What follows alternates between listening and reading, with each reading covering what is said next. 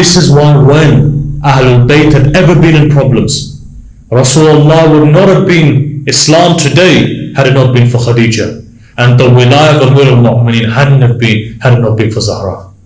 Where do you see this? When Amir al-Mu'minin's sword stopped, Zahra's tongue then begins when she gives that Khutbah Fadakiyya.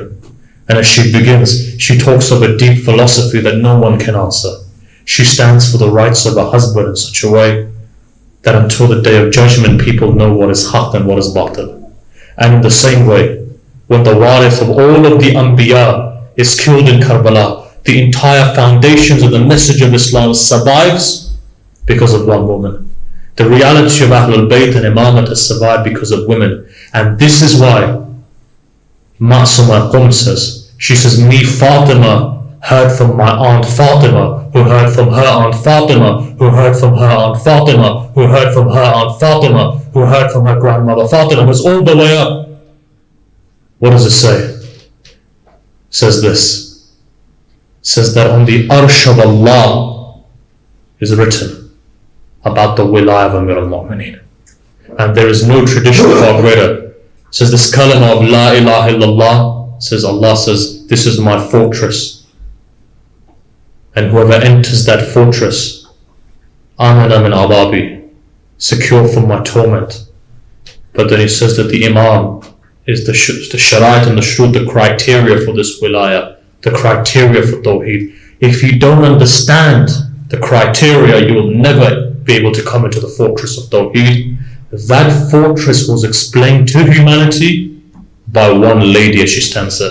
Look through the eyes of Wilaya next time you read that Khutbah Fadakiyya. Go home today, look through the lens of Wilaya, and you will see another dimension to the reality of what that actual Khutbah is about.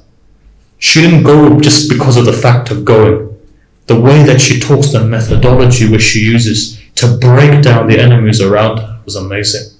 The way she did it, it told us of Dhul-Faqar, yes, has a benefit, but Dhul-Faqar is not a person.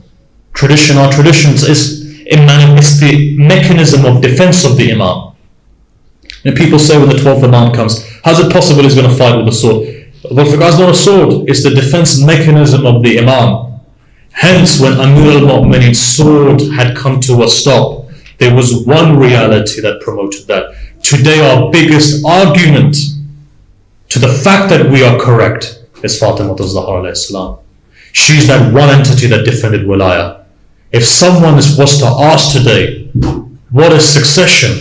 Succession means this. Sunni and Shia, both of us have said that that person who dies without giving bayyah or knowing the Imam of their time, mata, mitat and jahiliya, can you produce one tradition that says Fatimah al-Zahra gave allegiance to anyone but Amir al-Mu'minin? Within all of the traditions of Ahl al Sunnah, it says Banu Hashim did not give allegiance to the first Khalifa as long as she was alive. What establishes? Sahih Muslim then says, it says this, that there are two people who claim Khilafat. One of them is to hell. One of them, and the tradition says Wajib Al-Qatul, and the other one, this is Sahih Muslim, this is not our traditions. One of them is Wajib Al-Qatul, the other one's the Imam of the time.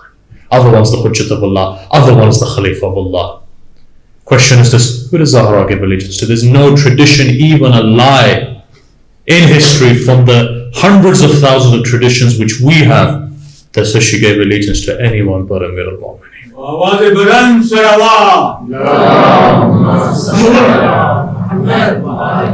But my discussion is not on history.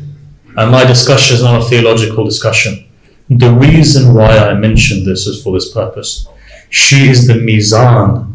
She is that scale that brings truth and falsehood. She is the objective reality of Allah. She is the truth. She is the manifestation of Haqq, and Haqq is only by Allah.